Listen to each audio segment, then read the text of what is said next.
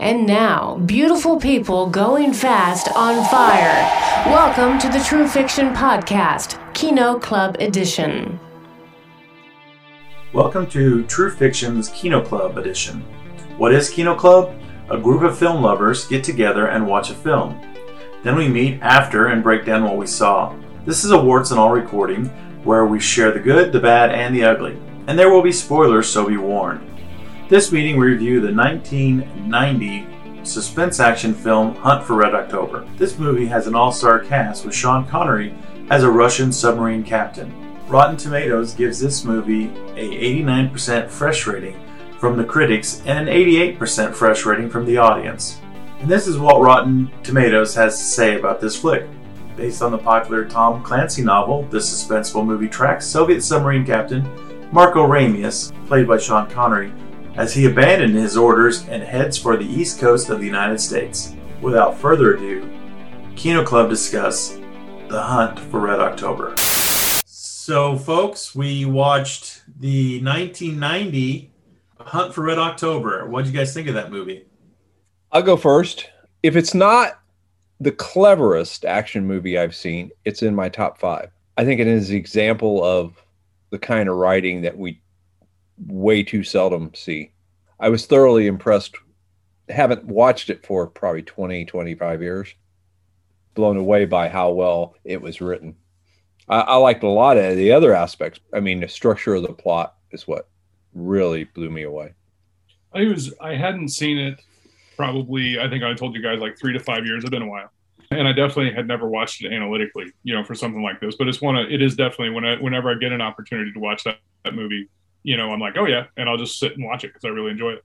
I had never really thought of it as an action movie. I always thought of it more as a thriller type of deal, and you know, kind of a not, not espionage, not really spy, but it was Cold War, and it was you know, I mean, you guys all you know, you guys both know the plot and everything. I think that is the movie that made me interested in Tom Clancy. I would love to say that I'm a Tom Clancy fan, but I can't because he's so over explanatory about the PX94 and the X18F and the, you know, whatever. Yeah. Everything's got to be super explained. And what I loved about And this character's got to take a dump here, and then he's going to go to the co- to to Ha- uh, Hallmark, and he's got to get a card for his mom because it's going to be his birthday, and then, then that's what Yeah. tripped me up reading the books. and that what I really and No Remorse is probably his shortest book, and it's my most beloved Clancy book, and I'm terrified of the Amazon movie. I haven't watched it yet. What's great about this is it's I wouldn't go so far as to say it's boiled down to the essence because I think Norbert said it's clever, it's very slick, it looks good, it has a good energy, it's got great music. It's got great performances. It's got a, a, a ridiculous headlining cast. And with all of that, it's not screwed up so often I would Michael Moore would go through and rattle off all those things, and you know it's kind of like The Departed. I would go through and be like, this ensemble cast and this wonderful director and this amazing script and this music and these visuals and the movie sucked, you know, and not this time. This wasn't that. This was, I think, this is what a lot of things want to be. A lot of things would like to be. So there you go. Yeah, I think I got on the train too late on this one. well, I wonder how does it age? You hadn't seen it, right? You had never Okay. seen it before. No, I'd never seen it, and I, I just want to say this: that it's John McTiernan, Uh huh. and it's John McTiernan. I mean, and you look at all the, you know, the usual suspects, you know, that are in his movies are in this movie, and I love that. You know, not not just the not just the stars, but there's a lot of people that you'll see in this movies that you've seen in other movies with Supporting John- cast, yeah. yeah, supporting cast. And I really like when they do that, when they use those people again. I think that um, I think that's cool. Now I would say this I thought was very interesting. I didn't care for the effects, but then I looked up, I read about the effects and how they did the effects. And the the water the, the subs in the water were actually uh, they were models in smoke. They used smoke and they very uh, digitally put in a little bit of particles and bubbles. And after I found that, I was like, "That's cool. Yeah. That's pretty." Because I I, I could point out the, The torpedoes wa- didn't age well. The torpedoes were rough. The torpedoes were rough, and when they pulled into the uh, that lake or whatever it is, The ending scene. yeah, that Yeah. was rough. Yeah. it was distracting. Like it was, you know, when you, I mean, we've all got big TVs, you know, I mean, it's just like, it, I did, I never saw that in the theater. I, it was probably one of the early movies that we rented in my, you know, my house growing up or whatever. But what was that like in the theater? You know, what was that like seeing that 50, 60, 100 feet wide and seeing that giant white line around their heads? Like, did people really buy this? Because Well, there's part of it when Baldwin looks, you see him do a side profile, and you can see partially through his face. And I thought that was interesting. yes, yes, that's an old green screen problem. Yeah, that's an old. Actually, that's an old blue screen problem. Yeah. Oh, Uh, blue screen. yeah. Okay, there you go. I'll buy that. It reminds me of the people that drive in uh, the in the jalopies in the old movies, and then they have the back window, and then you know you see the see the the the road, and it's Oh, yeah. moving. And you're like, yeah, yeah, no, no. I the the torpedoes were rough. They were rough, and that last scene was they didn't get to film that anywhere. But Yeah. That, well, and I, I didn't know this, but that the, the the opening scene, which I thought was super impressive, one of the well, it was near the opening. I'm not sure of the exact opening when they were uh, when um, Sam Neill and Sean Connery. That's him. they're they're they're going out to sea and they've got the, the tugs by him and everything and uh, then you get to see this large they pull back as they go by and they pull back and you see this just gigantic sub. And that was actually they built that out of barges. And i'm like that's impressive you know? That that did exactly what it was supposed to do. I looked at that and go whoa. And uh, sean connery was he was a little he was he was kind of griping about how uh, not griping. I think he was a pretty good sport with about the movie, but he he said it was very close when they filmed, and man, that looked that was that was great. The space in that, I mean, I keep thinking about Das Boot, and I'm like, no, man, you had plenty of space. oh yeah, You yeah. That felt like that was like the uh, was it presidential suite right? compared to a regular hotel room when you compare Well, and I think uh, And Red days in, October you know? and uh, Das Boot.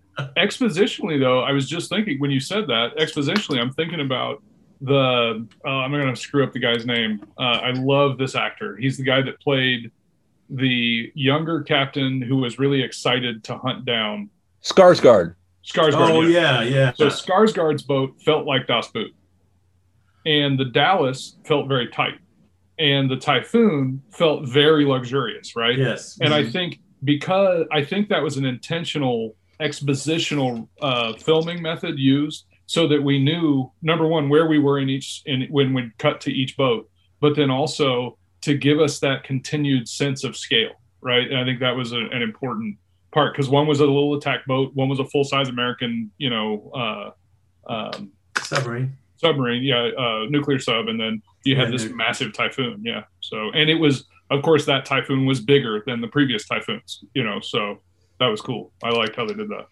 I gotta I gotta add this because you know uh, I gotta be that guy. I'm the, I'm the Navy guy, so you always catch the the little stupid things that people say in movies that like, what are you talking about? Um, I do that with guns. oh yeah, I yeah I think I've said some stupid things about guns. Um, what is the guy's name? I can't remember. It's uh, Yancey or uh, the guy that was the um, the sub, uh, the guy that watched the radars. And Oh. uh, he, he Courtney B. Vance. Courtney B. Vance. Yeah, Yancey. Where did I get Yancey? Courtney B. Vance. He's awesome. He, I think he's awesome in the movie. Somebody calls him Seaman, and I'm thinking this dude had two stripes on his arm. He was a he was a second class petty officer, and he was no seaman. He was probably he had a rate. You know, seaman is basically without a rate. When and if somebody would have called him seaman, that person would have been in trouble unless that guy had some gold bars on. You know what I'm saying? So I thought Uh, about that because that happens during the scene where he refers to Seaman Beaumont, right? Like he talks to the other guy as Seaman Beaumont. Then you've got the uh, you know the rank, I captain of the uh, what was he? I thought he was a commander, but I'm not sure. He had. Well, uh, I'm talking about had the watch captain, the guy that came in. Oh, with the glasses, the glasses. Yes, I think so. And he stood there and he made he made the guy tell the story about how he was using the boat as his No, it wasn't him. Yeah, yeah, yeah. You're right. Yeah. So I think when they were telling that story, they were what was his what was the character's name? I know that character's name and I can't think of it. I don't remember. But anyway, when they were when they're saying the story, he said Seaman whatever was just playing the music and way out at Pearl and all that. He was no longer a seaman. I just assumed that that meant that when he was when he was Seaman Beaumont, that he was you know a goober Yeah. too. I don't buy So- that. but you know, I thought that uh, I thought they did what I loved about the movie. So here's the thing: it wasn't.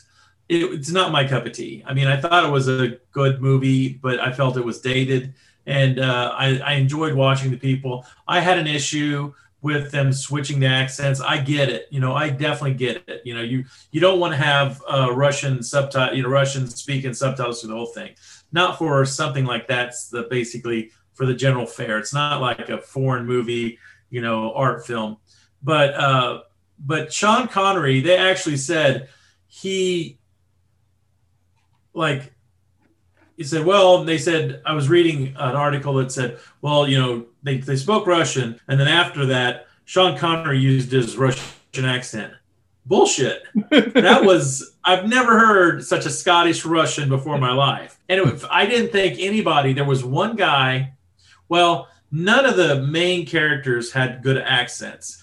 I thought Sam, Sam Neill's was okay. Sam Neill's was only good when he died. I, I want to see. I oh. want to see Montana. I want but to Tim see Curry's Montana. was even rough, and he's a character actor. You know, Tim, Curry. It sounded like a British guy. It sounded like Tim Curry. None of these. That that took me out of the movie a bit, a little bit. You know, and that's just that's me. I get that. That's me. As as far as the movie went, there was a lot of things that I really enjoyed. I thought was that were really well done. But I would like to circle back to what uh, Norbert said was the one of the most clever thrillers or action films. Can you can you describe why it was clever? Well, there's several reasons for me. Number one, I'm going to compare this with uh, the the uh, Disney Star Wars uh, abomination, and you start out with uh, the Force Awakens, and they have what do they advertise? A larger uh, planet destroyer it's bigger than ever before. Well, the the distinguishing characteristic of this this weapon was not that its size, even though that was impressive. They wanted to be impressive. The distinguishing characteristic was the stealth of it. Silence, you couldn't yeah. see the yeah. silence, and and that would be terrifying if you were if you think about um, 80s 90s Cold War because you could have uh, because that was the thing. You wouldn't know when the, the missiles would come. That would be the scariest thing. And, I, and then I thought when I was when I was thinking about that, if you would do that with Star Wars, what you would have would be the a cloaked star, a Death Star.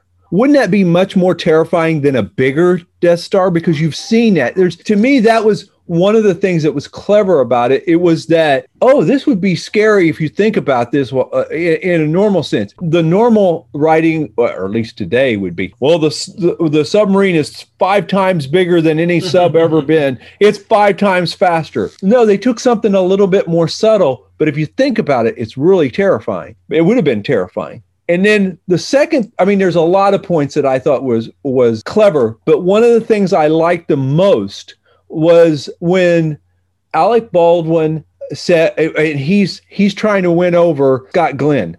Mancuso is his name. Yeah, right? yeah, Mancuso. Yeah. So okay, he's trying to win him over. Mar- Marco uh, Ramius he knew this guy, and he was going to defect. And he said he's going to go to what is it, starboard? Um, what do they call them? The when they they turn around uh, crazy, uh, crazy eight, oh, crazy, crazy Ivan. Ivan.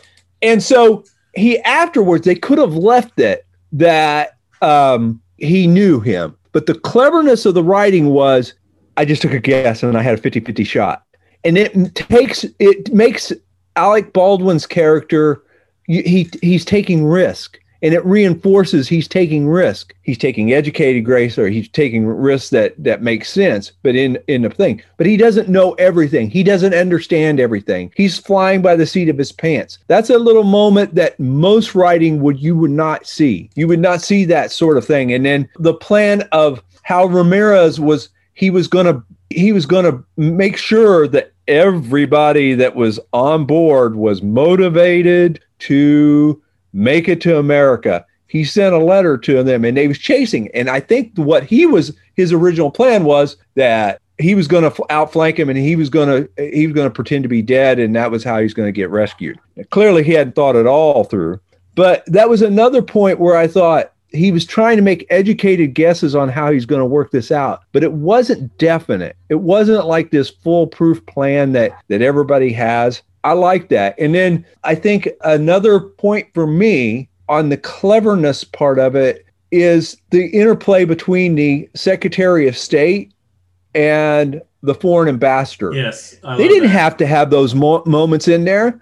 It just added little things to it. I thought I could go on with with the plane going uh, going down on the aircraft character to show you the stakes of it. Mhm. You you like the you like Sam Neill's character because he he's talking to Sean Connery, telling him how he wants to go to Montana. So when he dies, you have a sense of stakes of loss that they this is they're not going to come through this unscathed. These little things, I think, is a and I, I haven't read the the book. I assume they're all in the book, but I think that's good writing.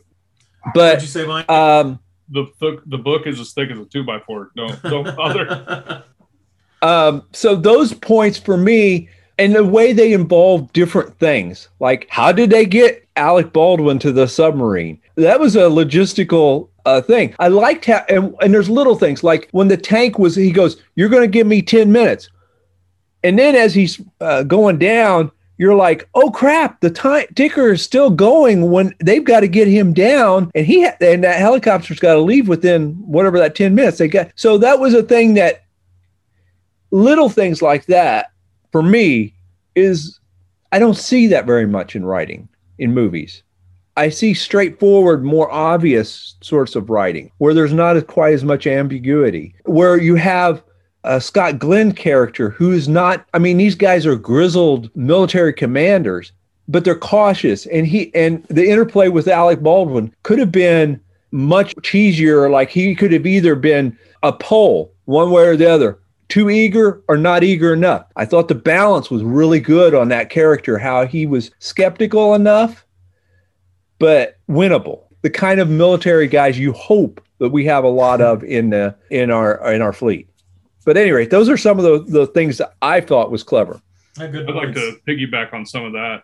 One of the things as you were talking through, so you you, you talk through the story of of you know Jack, because essentially what this is is this is most of the story is to, is told to us you know th- from Jack Ryan's perspective, and the thing is what I love is Sean Connery. There's a couple things when you go to there's the things that you discussed were were brilliantly clever, and there were some very obvious clever things that were that were well done too, where um, Sean Connery is terrified that his only worry he trusts the American military to get him and his friends defected.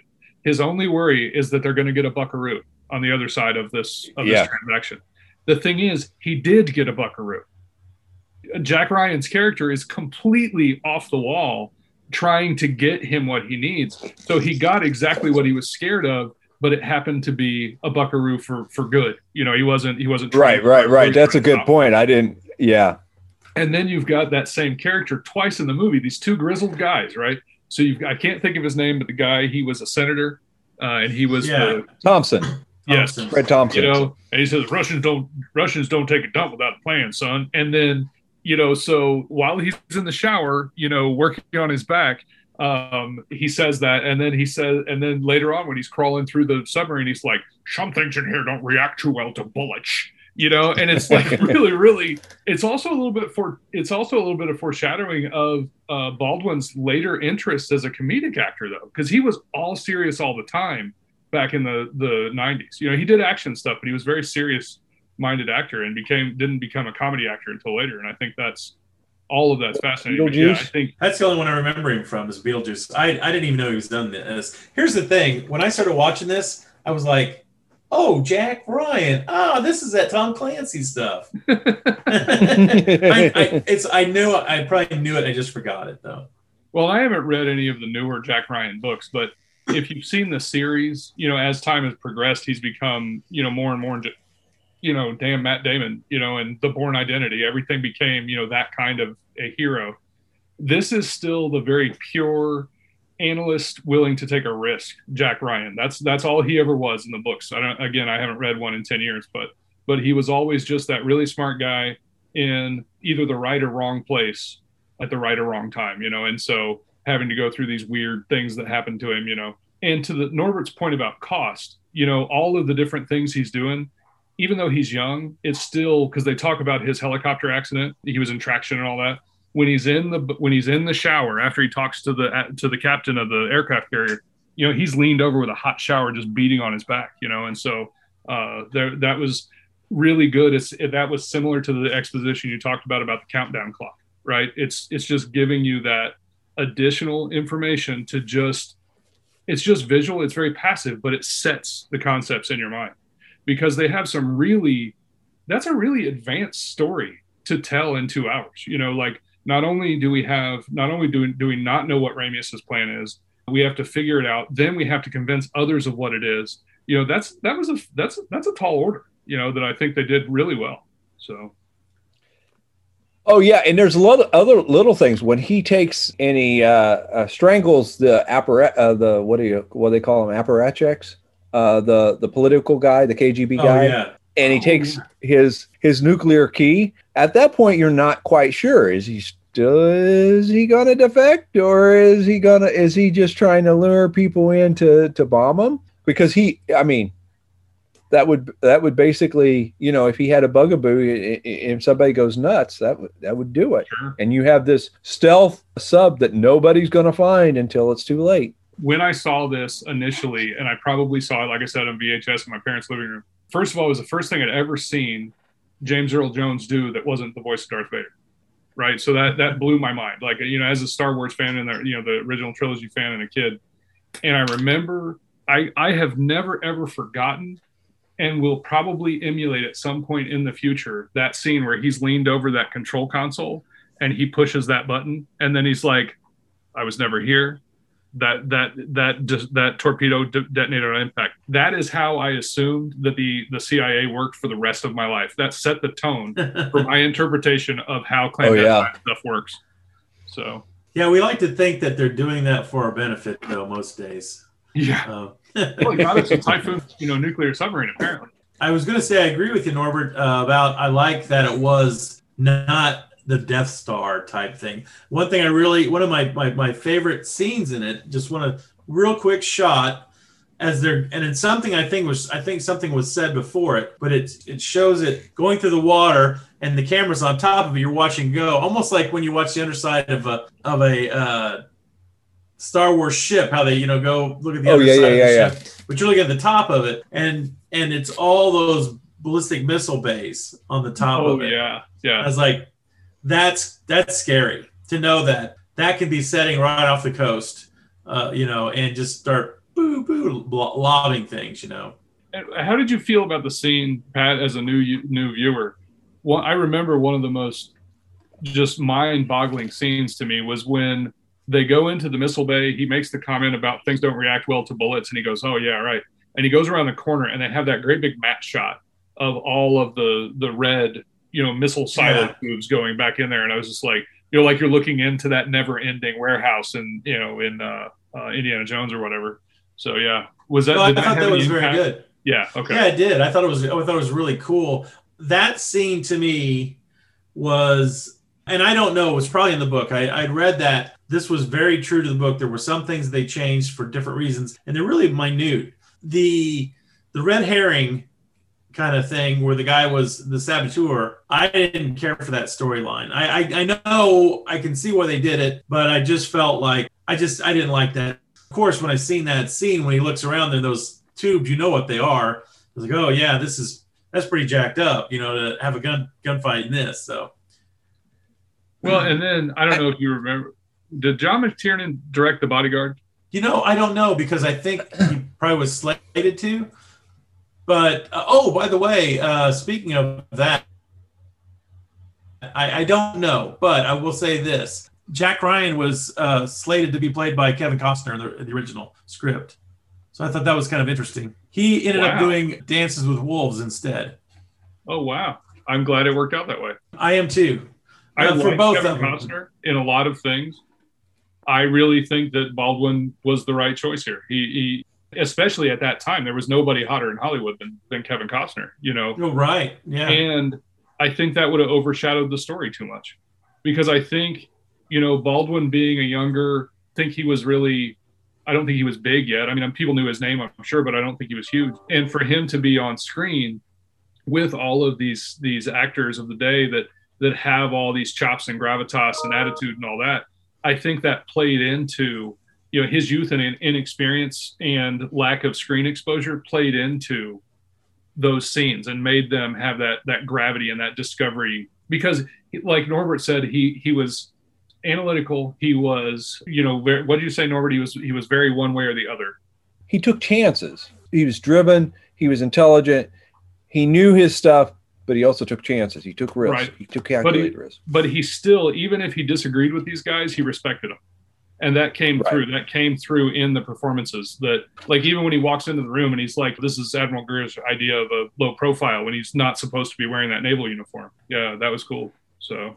The bodyguard was directed by mick jackson uh, oh, okay. nothing and uh, there really weren't any kind of i didn't i've not seen half of his movies. He's not directed that many. Anyway. Well i just remember that the only i remember seeing the cook and this is around that same time. The bodyguard came out around the same time. The cook is the assassin in right. Bodyguard. The Bodyguard. Oh, really? Yeah. So, yeah, and I always thought that was, and he had because he has a real. There's something up with his eyes, and maybe he has a face scar or something like that, and it's it's very and I and I've never seen him do anything else. I was just going to say, I I thought this was interesting for me to think about. How do you tell a a potential? I mean, like a wide sweeping story in the two and a half hour or two hours and whatever it was, two fifteen. Two hours, like two fifteen. Mike yeah. was talking about. It was economical because they had the Jack Ryan character. If you pull Jack Ryan out, it becomes a much bigger story because then you have to to at least give people more about any of the central characters. So this way you could have. Yeah. Yeah. I mean, it, but that's what I was just thinking about it. Otherwise, I don't know that you could do this that kind of grand sweeping story without having a linchpin that follows you through in that big a story because you know mm. it as mike says it's a huge story and they get it through it in a i feel like a, a pretty economical way it's very um, efficient it, it's very efficient but it does i think one of the biggest tricks is that it doesn't feel efficient it feels fully fleshed out. It feels it feels like a full meal deal, right? Like you you don't walk away hungry, wondering what if. You, you it's you know it's the the problem. The story is told. The yeah, that the problem is solved, and we move on. I think it would have been fun at the end if instead of instead of ending, I mean, you can see it pulling into that bay, which would have been fun that sub, but then showing uh, Jack Ryan and uh, Ramos uh, fishing. You know, sure. that'd been pretty would have been a little better expositionally because you wouldn't have had to say what they said then, right? They could they could right. have said which what they said was very was was very grand. It was, they're very grand romantic ideas in a very simple and easy to connect to package. You know, like I used to fish with my grandpa. You know, well, you know, my grandfather taught me to fish in a place just like this. You're know? right over here, yeah. Yeah. I, I so, actually think Pat's Pat's ending would have been a little better at the end because then you wouldn't so. have that awkward, awkward blue screen, green screen, whatever it was. I mean, put and, the guys in the back of a pickup and drive next to a lake and record it. It's just not. Yeah, exactly. Oh no, exactly. I don't know how hard that shot was, and I don't. I, I would. I hate to put today's technology on then, so maybe they couldn't, but it just seems like. They just seems like we could have. They, you know, they can yeah. record at night. Most, a lot of that movie, if you're in the, if you're in the Red October, or if you're in the the small Russian attack boat, those were dark scenes those are really you know they could film in low light that wasn't a, i just it's it, i wonder if maybe they did one of the things we talk about they don't really do focus groups anymore or maybe they do and they listen too much to the fans i wonder if whatever they had for an original ending didn't work because it does feel like a reshoot you know yeah, it, it just yeah. Kind of, yeah, who knows what the original shot was? Right. Maybe it screwed up. You know, maybe you got somebody went, oh, Oh no, you're not. Yeah. Where did the dailies go? Uh, where'd you send those? Oh no. Oh yeah. I definitely here's what here's I, I understand some there were some rough shots relative to today's technology, but I gotta tell and I think Pat's right about some of the accents. I, I yeah, I, I I feel you on that. I just for me, I would happily trade that sort of stuff all day long for good writing sure. good, good good, smart writing because I just feel like there's very few things that I sit there and go, "Wow, that was that was clever. That was clever." Uh, I just I don't I can't tell you the last time I watched a movie and thought that. Now there's different movies I have different experiences with, like Das Boot, where it was a you know sort of a study in a group of people in a you know type space, and I thought it was brilliant in that sense. I don't know that I would call it clever though. I don't know that. I don't know, man. I think about that movie. It makes me feel like I'm thinking about an actual thing that happened to me in the past. It's so And weird think about Das Boot. That's one of the key differences, though, because one of the things that we've we've talked about that we enjoyed about this movie was the levity. A lot of those, a lot of the scenes that made this, I don't know, I don't know what it did. It, it definitely it, it contributed to the experience itself. Those those levity moments, you know, you you know, I was just thinking about um, the guy in the helicopter eating the candy bar, going, "Oh, you want to talk about a puke fest?" You know, and it's like, yeah. you know, and it's just because it's expositional about how hard this military life is, and at the same time, it's just funny. It's human condition stuff, you know. And Das Boot was just, you know, the rougher parts, the darker side of the human condition. So, uh, it also helps to uneven the emotional pitch. I mean, I think people need resets every Sure, once in a while because otherwise people get desensitized to the tension. And I think when you have those kind of levity moments, it allows you, whenever you come back to the tension, you can still ratchet up. I think it, at some point, if you keep rat like Das Boot was probably one of the better movies I've ever seen where they kept ratcheting it up with the, especially the pressure on the on the hull when they was going down. Yeah. I mean, that was always making me anxious.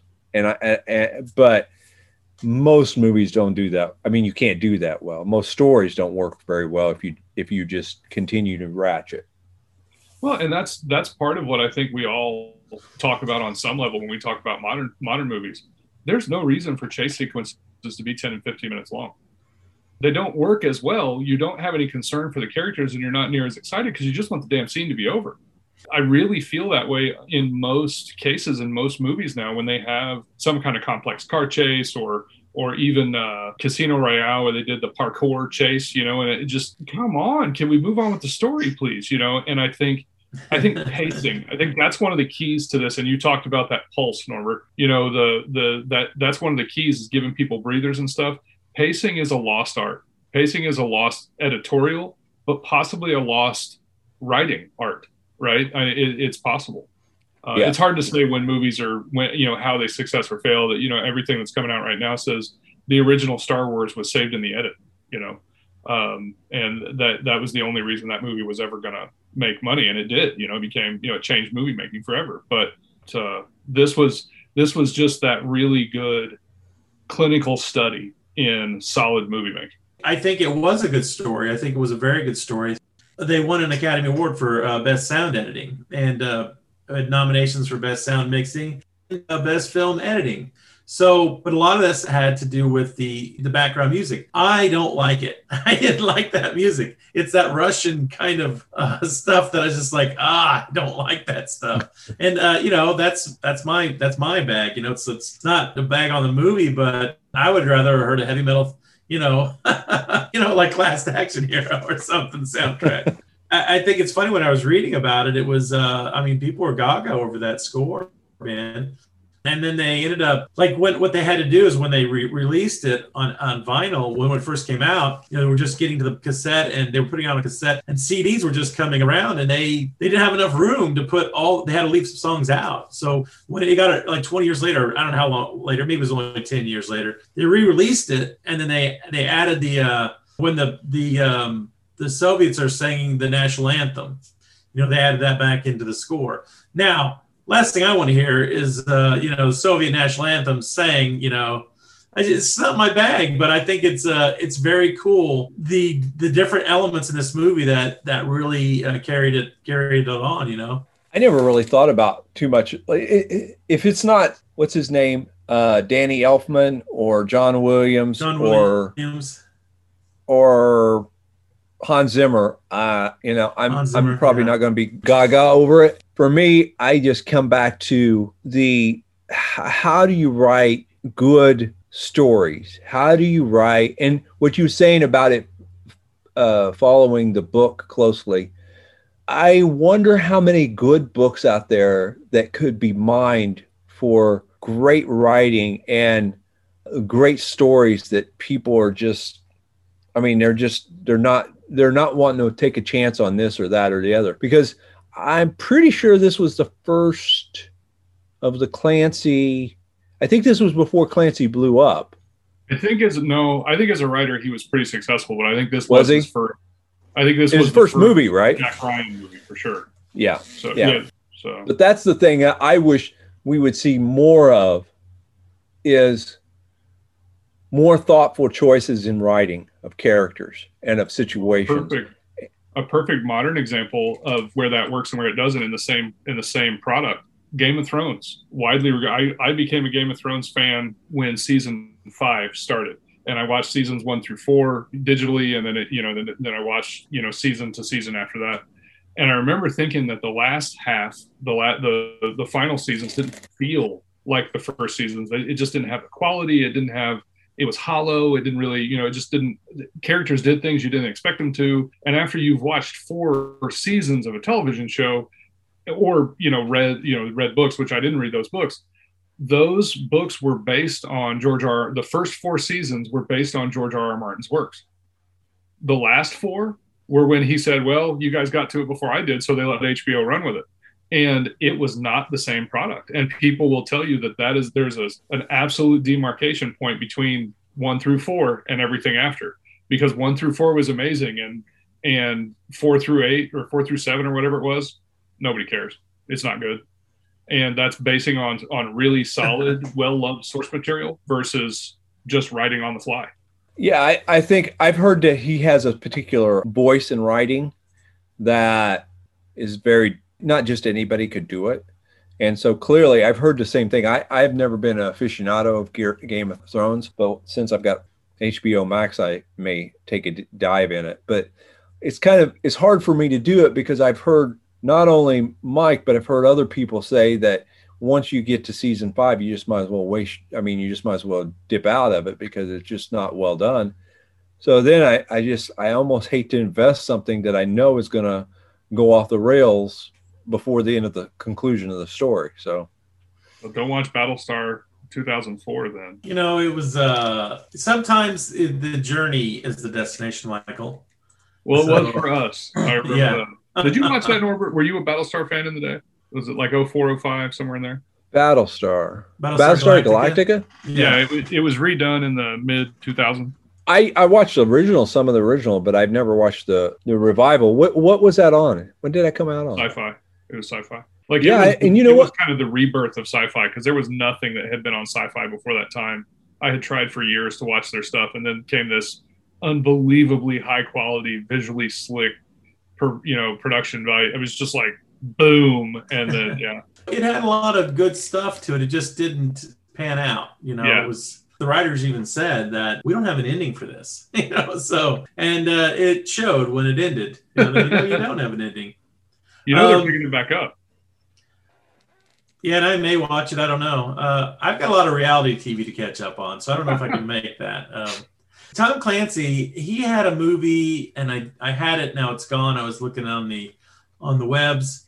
It was uh, and it was 1978. So What he's was it? had movies for a while, but I think it was. I don't remember the name of it. I I looked it up again, and um, something Ghost. Stole your identity. He's had movies. He's had movies out there. You know, look up Tom Clancy movies, and he's had. Actually, I said Clancy movies. That was. Yeah, it's called The Ghost of Flight 401. Was in 1978. I'm just feeling like that might have been a make made for TV movie, but he had a touch of the poet in 1974, King of the Night in 1975, Submarine Still Boats, Iron Man. It seems like a um, probably a um, documentary. It was in 1989. So he's been in the films for a while, which I think is very. I didn't know that. Not that we noticed. No, I had no clue. Uh, Here's a fun thing too. I didn't know there was a Splinter Cell movie.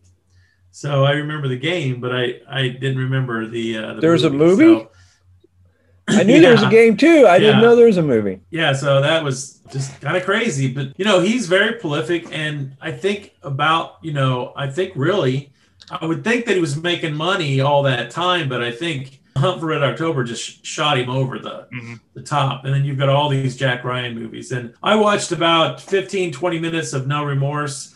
Just, it's, it's such a stereotypical family, you know, dies, you know, somebody killed my family and I got to go take revenge kind of thing. That's- Which I, don't, I'm a, that's one of my, that's one of my favorite movies is a revenge movie. But I was like, man, let's watch something else after I watched. it. I think if you want to see a really good Tom Clancy movie, read No Remorse. It's a sh- it's probably his shortest novel, and it's the easiest reading novel because he doesn't get involved in all of the just exhausting detail. It's just a good, quick reading book, and I I just yeah I'm terrified of the Amazon movie. The. Is is it is it is it Clark? Is it about Clark? yes, yes. I feel like I mean I always like this kind of stuff. Not always. I shouldn't say I always like. There's a parallel to me to Tom Clancy and Michael Crichton. And that is I typically learn something interesting Oh sure. when I'm reading. He makes learning something that I didn't know interesting. Sure. Or there's conventional wisdom that I sort of I thought and then he, you read this uh, a story and you go, well, you know, this is the way you think about this. Well, that's not really how this works at all. And I and, and Crichton would do that too. I, I think, Sure. and they're both very intelligent men who um, who could write things that were a little bit more sophisticated. I think that Clancy was a little better at characterization than than Crichton, but Crichton had a more wide interest in the world than I think Clancy did. Probably. Yeah, I'd s- yeah. Oh it's- yeah, Uh, you know I've not read Tom Clancy, and it's not really kind of my my deal. But man, Michael Crichton, I don't think I've ever read anything him that I didn't really just love to at, at some level. He has a he has a pattern when he writes. You know, we have this we have this system that can't be broken. It's it's un you know unscrupable if that's a word, and then it gets screwed up, and then the whole book is getting it back in. And I I love it. So you know what I'm saying. I I don't I know what I'm getting, and I love it every time. I'm not I'm not saying all his books because I haven't read everything, but I'm, a lot of the, the majority I've read. That's what happens. Well, I think I think everyone probably looks at their first experience with Crichton with nostalgia, and mine was the movie Jurassic Park. Everything, and it's not that I compare it back to. There's a level of trust. I mean, that was that was a Steven Spielberg film. It wasn't even a book, but it was. There's a level of trust that I have that I'm willing to to get into that suspension of disbelief because I'm going to be treated with respect and given a quality experience from this author, from this imagination, you know, and that's that's worth something. That's important. It's Uh, like actually- you said, even bad stuff. Actually, it was a book. It's called Lo- The Lost uh, Lost World. By Michael Well, there's Crichton. It was a actually- before it was a movie. Well, actually, Jurassic Park, and then he actually wrote a sequel to Jurassic Park. Oh, that's right. Uh, It was Jurassic World. Park, and then it's Lost World. Yeah, duh. yeah. With me and Crichton, this is what happened. When I was like 12 or 13, he came out with a book, I've- and I know Norbert, and I think you know this, Michael, a book called Eaters of the Dead. So I read yeah. this book, and I, uh, and I, I'm like, holy crap, because it's written like a factual story. yeah, it's got tons footnoted of- and everything. Oh yeah, all kinds of footnotes. And I go, holy crap! This is like a, an actual retell. It's Beowulf, but it's it's the true story of Beowulf. And I I literally was looking for his ad. I would go to the, the library to try to find his publicist to tell him, Do you know what you found? Like I'm this 13 year old kid, and I don't know that Michael Crichton did this to basically show that Beowulf could be interesting. I love Beowulf. when I was. So needless Uh. to say, I never did find his address, so I never got to tell him. And I hope he realizes someday that you know, that was really the story of Beowulf. I feel like I would love to see more of that sense of wonder, like Yeah. in of curiosity of what we're seeing. Like whether it's books or movies, I want to see things that I want to see the submarine that comes out that has a has a stealth drive that that nobody is thinking about. What would that? I mean, how would that change the world? I'm not altogether convinced that Clancy had some inside people that was feeding him things that people were working on.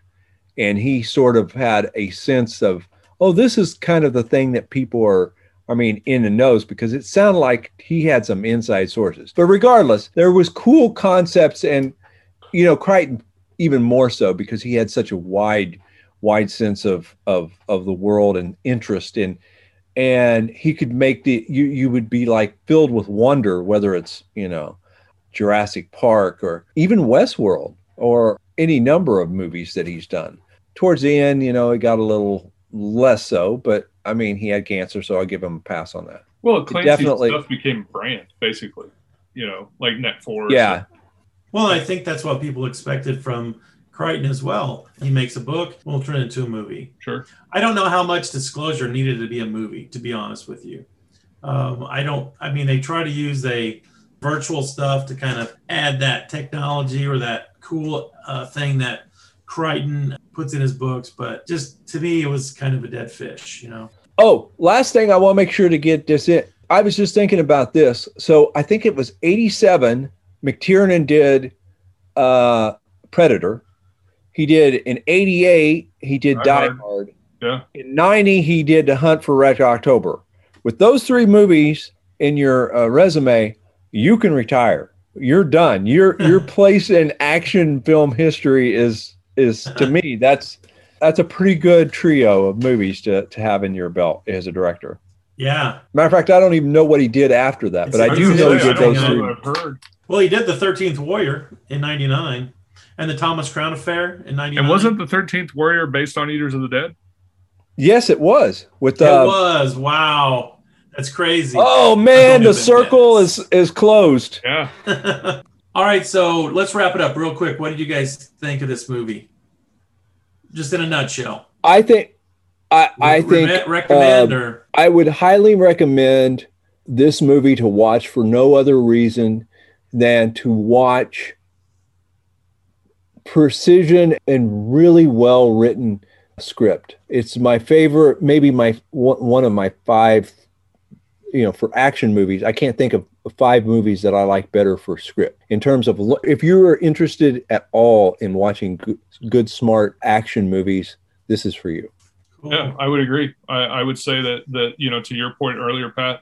You know, it works on a formula that works very well, and it delivers from beginning to end as an enjoyable experience. The only thing is, my question is, if you've never seen it before, hopefully you're good at putting yourself in that late 80s early 90s headspace to watch it but other than that i think it's fantastic i think that's a good point michael that, that was a point i was going to make but i think that as a lover of john carpenter's the thing sometimes you have to remember movies were made later and it was made with a lot of heart and it's still the story is amazing. So all right folks that sounds great. Hey thanks for coming. This was this was awesome to hang out and talk to you guys about this. Always. And we will talk again. See you guys. Later. Bye. See you, Norbert. Thanks for hanging out with us on the True Fiction Podcast. If you like what you've heard, please visit us at Facebook.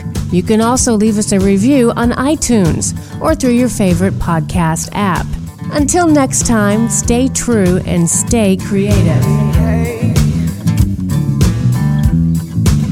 You're too late.